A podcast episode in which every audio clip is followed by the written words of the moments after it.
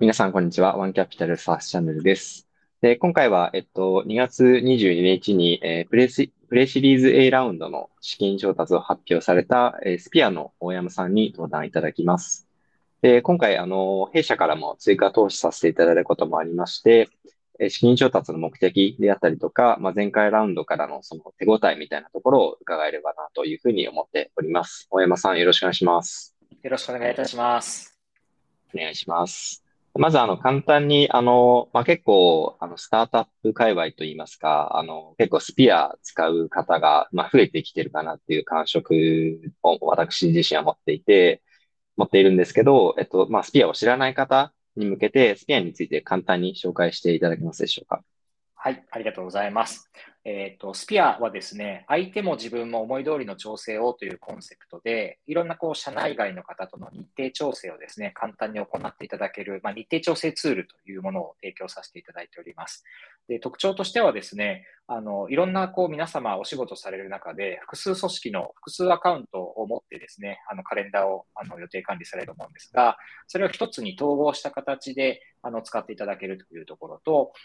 あとは、まあ、いくつか、あの、無料のプランと有料のプランがあるんですけれども、有料のプランですと、えー、それをですね、まあ、あの、組織横断して共有していただきながら、チームで連携して、代理の方がこう調整していただいたりだとか、あの、そういったことができるような機能がございまして、で、カレンダーのですね、予定を見ながら、あの、いろんな調整を行っていただけるので、まあ、空いてる時間だけでこう調整するとなかなかあのうまく調整しきれないよというような課題が今までもあったと思うんですけれども、まあ、カレンダーの中でこう最適な時間を見つけて調整していただいたり、あとは受け取った相手の方もですね、えー、カレンダーで自分の予定を見たり、あの同僚の方の予定を見ながら候補日時を確定していただくということができるようなサービスになっております。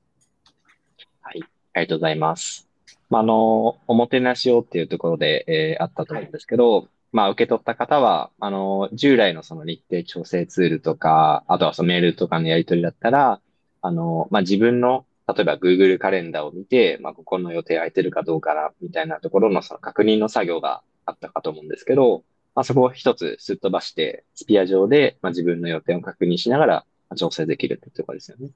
おっしゃる通りですね。はい。はい。ありがとうございます。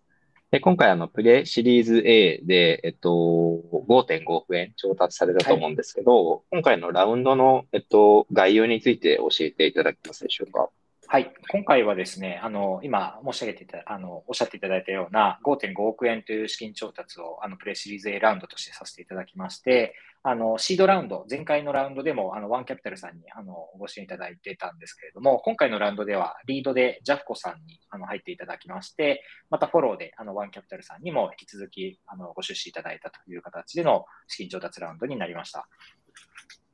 りがとうございます。ちなみに、あの、ジャフコさん、を、えっと、リード投資家に迎えられため、なんか理由とかってあったりされますか？そうですね。あのーいろいろあの背景としてはあるんですけれども、まず一つは、やっぱり初期からですね、結構ユーザーとしてずっと使っていただいているというところは、まあ、これ、ワンキャピタルさんの時もそうだったんですが、我々こうプロダクトドリブンなあのサービスというところもあってですね、そこをこうしっかりとご理解いただけている方がですね、あのお話としてあの進んでいったというところが一つと、あともう一つは、あの昨年からやっぱりちょっと資金調達環境がスタートアップの中でも大きく変わってきたかなというふうに思っているんですけれども、もうこのちょっと資金調達がなかなか厳しくなっている環境の中で、まあ、今後もあの継続的にこうスタートアップとしてグロースしていくためにもですね、あのディープポケットであの資金調達に対応していただけるような方々が一番いいんじゃないかなということで、まあ、ワンキャピタルさんもその一つではあると思うんですけれども、まあ、ジャフコさん一つ大きなファンドを持っていらっしゃるというところもあってですね、あの今回リードで入っていただいたという形になっております。ありがとうございます。あの、前回ラウンドから、えっと、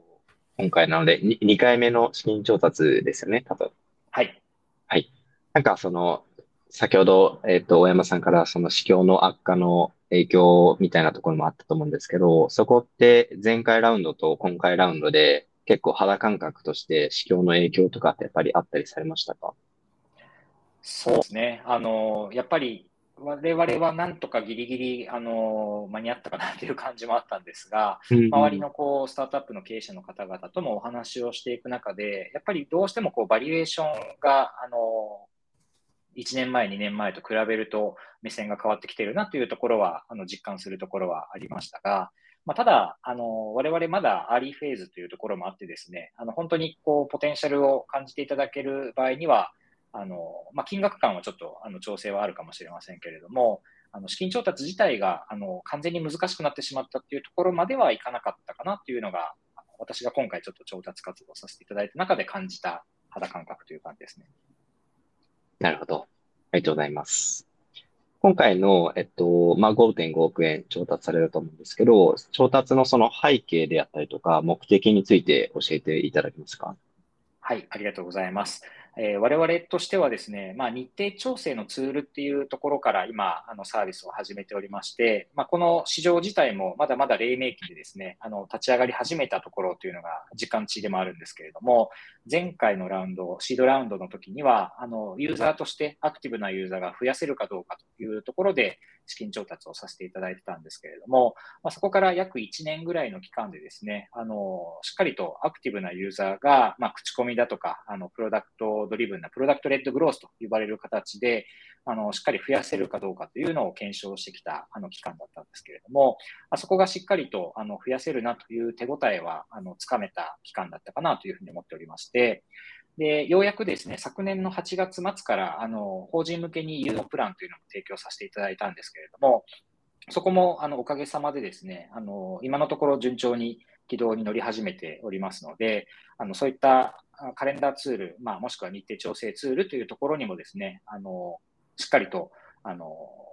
費用をお支払いしてでもあの課題を解決したいと思っていただいている方がしっかりと存在するなということが、あのようやくこう証明し始められたあのタイミングかなと思ってるんですが、今回の資金調達を機にですね、改めてそういった法人向けの機能強化というところをあの進めていきたいなというふうに思っておりますので、まだまだあの売上が立ち始めたといってもですね、黎明期というお話もしましたけれども、多分国内でですね、日程調整ツールを使ってあの日程調整していただいているあの方々ってビジネスパーソンの多分 ごパーセント か じゅっパーセント ぐらいしかまだいないんじゃないかなという感覚があるので、これをもう少し、まあ、世の中の当たり前に広げられるかどうかというところまでのチャレンジがあの一つの進出かなというふうに思っておりまして、もう一つはですね、ちょっと我々昨年 の, あの年始ぐらいまでちょっと海外展開というところもあのチャレンジしようという形で進めていたんですけれども、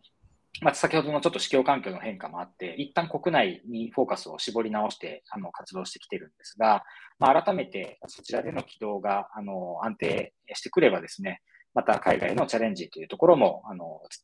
広げていきたいなというふうに思っております。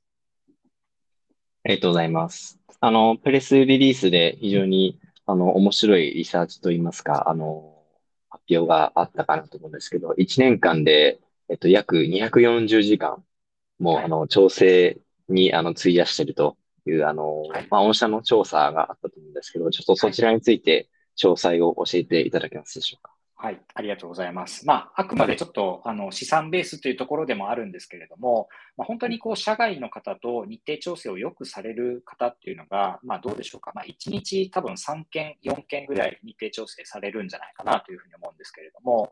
大体いっけんあたりのですね、日程調整どれぐらいかかってるかというのを見ていきますと、まあ、平均しても大体じゅっぷん、じゅうごふん、まあ、長い方だとにじゅっぷんぐらいかかってるということが見えてきておりまして、もう本当にスムーズにいっかいのラリーでやり取りできたとしてもですね、まあ、カレンダーを見て予定の空いてるところを書き出して、メールで送信して、また相手の方から返信が来て、それをもとにカレンダーに予定を登録したり、まあ、あとはオンラインのミーティングの ユーアールエル を発行したりというやり取りをあのやっていくとですね、まあ、極めてシンプルにスムーズにいっても大体じゅっぷんぐらいはかかっているという状況で、何往復かあのそのやり取りが発生していくと、まあ、にじゅっぷんぐらいかかっているという形になるんですが、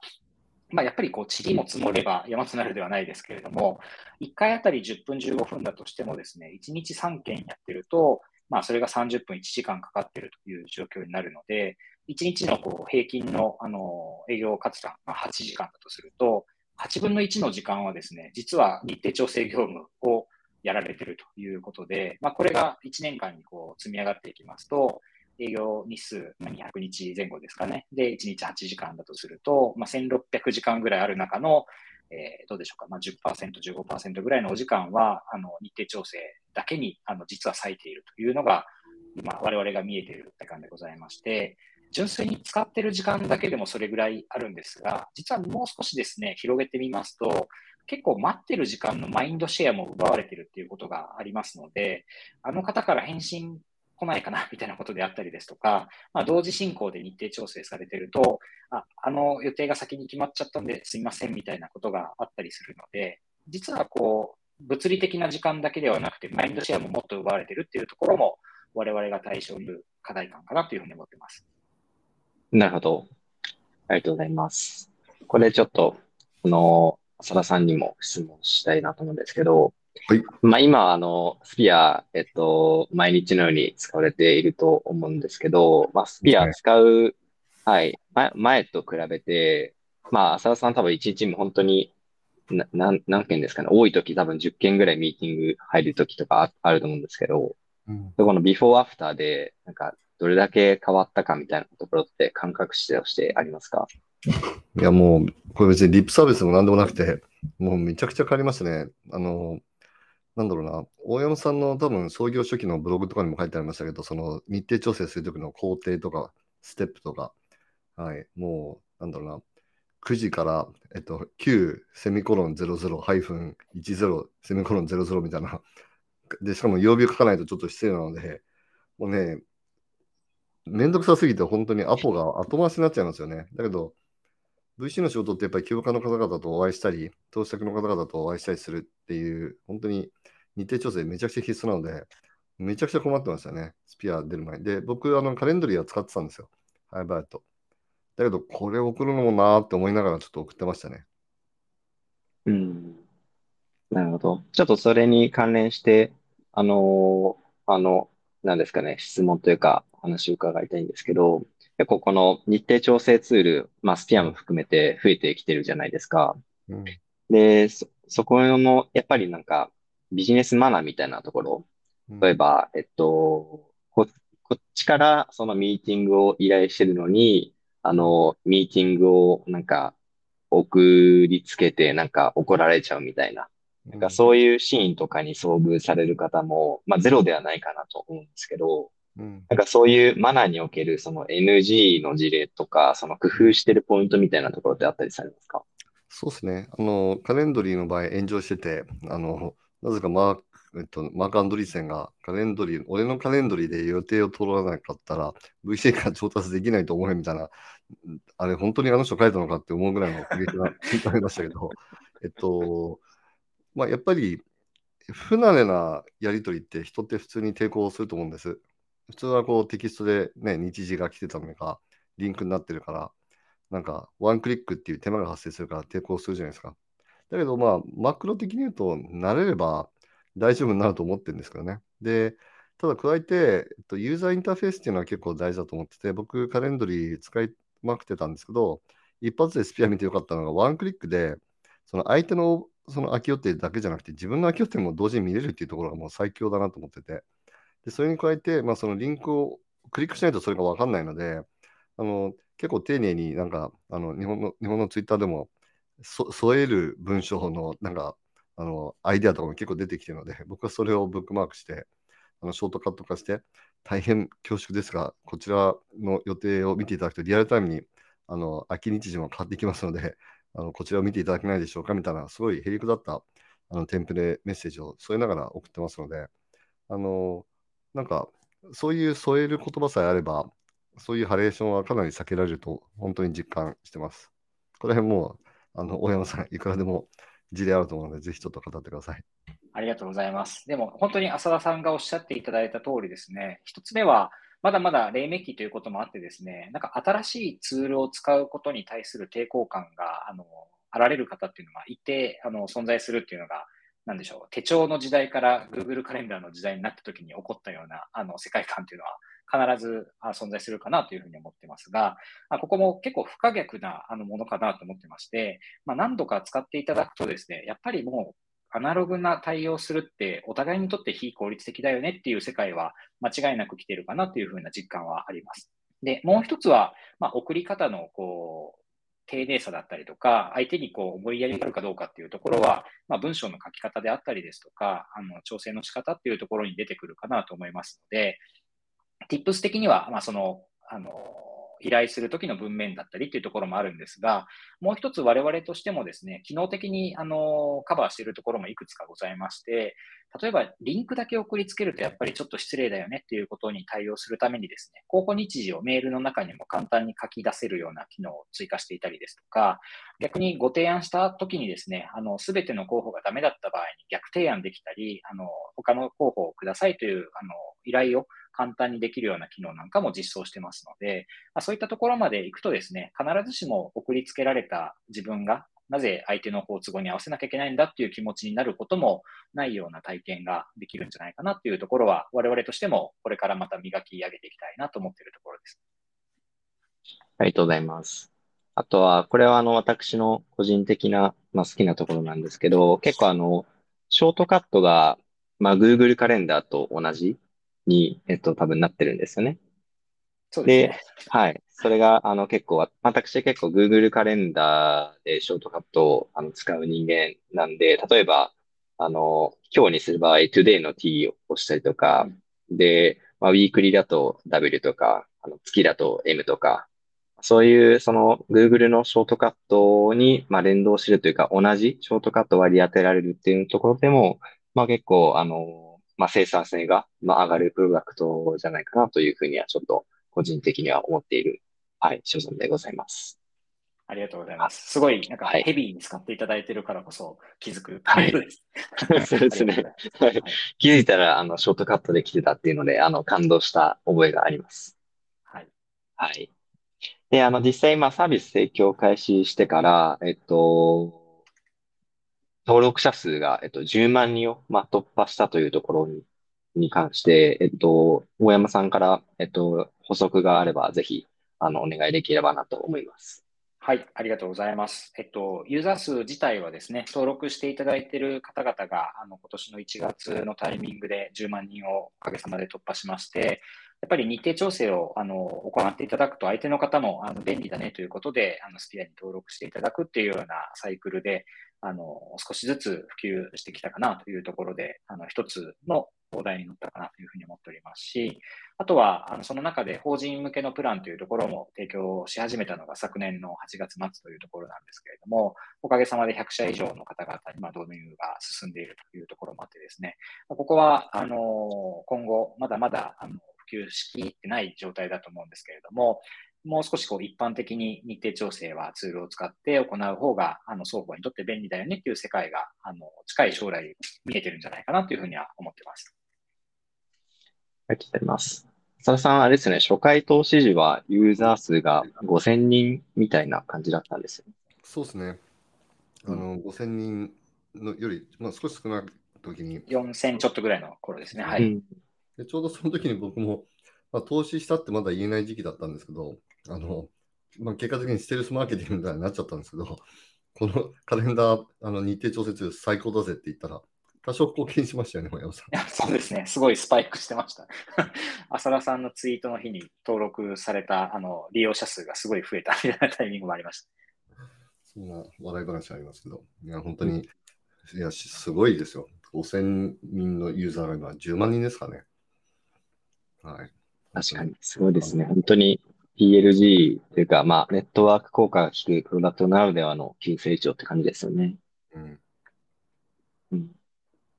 ありがとうございます。あとは、その、今回、その、まあ、先ほども少し触れられたと思うんですけど、チームプランでその新機能を追加されたと思うんですけど、そこについてちょっと詳細を伺ってもよろしいですか？はい、はい、ありがとうございます。今のその有料のプランだけで使える機能というのもいくつかございまして、例えば、あの、組み合わせとしてですね、and 条件で担当者を決めて、A さんも B さんも参加できる日というところだったり、まあ、もしくは or 条件というような形で、A さんもしくは B さんのどちらかが対応できれば OK ですよというところの機能があったりですとか、あとは Slack の通知があのできるような機能というのは有料プランだけであったりするんですけれども、つい最近あのリリースさせていただいた新機能としてはですね、ウェブサイトにこの日程調整の、えっと、できる機能というのを埋め込んでいただいて使っていただける機能がようやくリリースできましたので、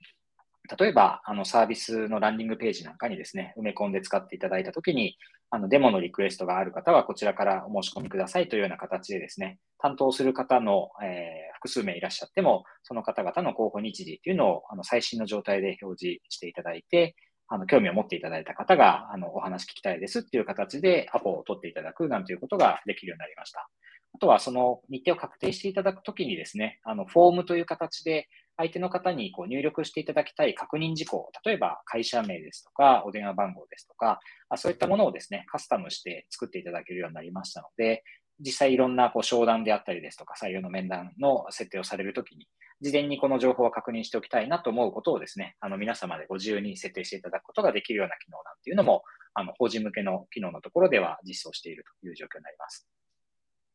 ありがとうございます。このウェブサイトの埋め込み機能、いいですよね。あのー、そうですね。はい、我々もあのリリースしてからですね、ちょうどこの資金調達の発表したタイミングで、ランディングページにあのデモリクエストがある方はこちらからという形であの、はい、埋め込みを実装してみたんですが、もう今いっしゅうかんちょっとでじゅっけん以上の、 あのアポが取れたりするので、あのそういう意味では他の会社の方で使っていただいてもすごくやっぱり効果があるんじゃないかなと思いますし、うん、今 ビーツービー の SaaS だと、まあ、マーケティングでの獲得とかってやっぱりコストをかけてあの行っていらっしゃる方が結構多いと思うんですが、はい、ビーツービー SaaS ってどうでしょうか、まあ、シーピーエー だとやっぱり数万円はかかるみたいなところが結構多いんじゃないかなと思うんですけれども、うん、まあ、仮にじゅっけん取れれば、まあ、にまんえんだとしてもにじゅうまんえんぶんの価値が生まれてるなという感覚もあるので、ここはもうぜひいろんな方にですね、はい、あの活用してみてお試しいただきたいなというふうに思ってます。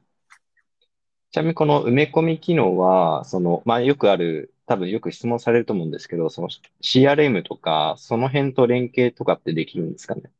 そうですね。あの、今、準備はしてるんですが、現時点ではまだ、はい、あの、フォームのところで確定した情報を皆さんお手元で確認いただくだけになっておりますので、今後、はい、エーピーアイ とかでまた シーアールエム なんかにつないでいただける機能というのを実装してリリースしていきたいなというふうに思ってますが、そこはちょっとまだお待ちいただく状況です。うん、はい。わかりました。これは浅田さん、あれですね、あの、浅田さんとの壁打ちアワーをウェブサイトにあの公開してもいいかもしれないですね。お、ちょっと。縛ってるからな、確かに。すぐやりましょう。はい。ありがとうございます。はい。じゃあ、えっと、そうですね。えっと、そしたら、えまあ、今後についての、えっと、今後の、まあ、野望というか戦略について伺いたいんですけど、まあ、これまで、はい、えっと、ピーエルジー として、えっと、じゅうまんにんの、えっと、ユーザー数を獲得されてきたと思うんですけど、今後もその、ピーエルジー としての、まあ、戦略は変わらずに、えっと、やっていかれるという予定でしょうかね。はい、あのそういうつもりで考えております。で、ただ、ちょっと誤解が最近されているところもあるかなというのも感じているところがございまして、まあ、この ピーエルジー というものってこうフリーミアムで使っていただいて、その中でこう価値を感じていただいた方が有料版に転換していったり、またバイラルで広がっていくということがコアな、あのコンセプトだと思うんですけれども、まあ、必ずしもこう営業のチームがいなくてもいいかというと、まあ、そういうわけでもないなというのが海外の先進事例を見てても感じるところですので、まあ、我々の、 あの今一番相性のいいスタートアップのコミュニティだったりですとか、もしくはアーリーアダプターとしてこういった新しいツールの導入に前向きな方々っていうのは引き続きもうセルフサーブでどんどん広げていくっていうことができればなと思ってますし、もう少しまだそういうツールの導入に慣れていらっしゃるような、まあ、大きな大企業の方だったりっていうところについては、あの我々としても啓蒙活動を含めてですね、あの営業的なご支援だとか、あの導入のご支援というところも少し強化していきたいなというふうに思ってますので、まあ、ピーエルジー をベースとしてメインにしながらも、まあ、それをこうより加速させていただき、加速できるようなあの体制構築っていうのはしていきたいなというふうに思ってます。ありがとうございます。そうですね。あの、まあ、海外だとスラックとか、まあ、ズームみたいな ピーエルジー の企業でも、やっぱりエンプラ向けには、あの、がっつりセールス置いている会社が、まあ、基本、基本というか、まあ、スタンダードかなと思うので、あの、はい、はい。そういう営業の組織は必要になってくるかなとは思いますね。おっしゃる通りですね。はい、ありがたいことに、今でもあのそういった大手の会社さんからもですね、あのお問い合わせいただくなんていうこともあったりするので、まあ、そういったところにまた期待にしっかり応えられる体制というのを我々としても作っていければ、あの大企業の方でも一般的に日程調整ツールであの日程調整するよという時代が、まあ、結構近い将来があるんじゃないかなというふうに思ってます。わかりました。ありがとうございます。では、えっと、最後に大山さんから、あの、視聴者の方へ、あの、メッセージをお願いします。ありがとうございます。まず、そうですね、ふたつメッセージがあるかなと思っておりまして、あの、先ほどからお話しさせていただいている法人向けのチームプランというところが、まあ、なかなかちょっと認知されないところも我々のプロモーションの問題だったりするんですが、あの商談の獲得であったり採用 の, あの面談の設定みたいなところであの必ず効率化していただけるかなというふうに思うので、ぜひ無料のトライアルからですね、お試しいただけたら嬉しいなというふうに思っておりますというのがひとつめで、ふたつめはあのそういったところをですね、あのしっかりと広げていくために我々今全方位的にあの採用活動も広げておりますので、 B サイドのメンバーも、えっと、プロダクトサイドのメンバーも募集しております。ぜひ少しでもご興味をお持ちいただけましたら、気軽にカジュアル面談ですとか、そういったところをお申し込みいただけたら嬉しいなと思います。はい、ありがとうございます。ということで、えっと、今回はスピアの大山さんに、えっと、ご登壇いただきました。今回も、えっと、聞いていただきましてありがとうございます。ではまた次回の配信でお会いしましょう。さよなら。さよなら。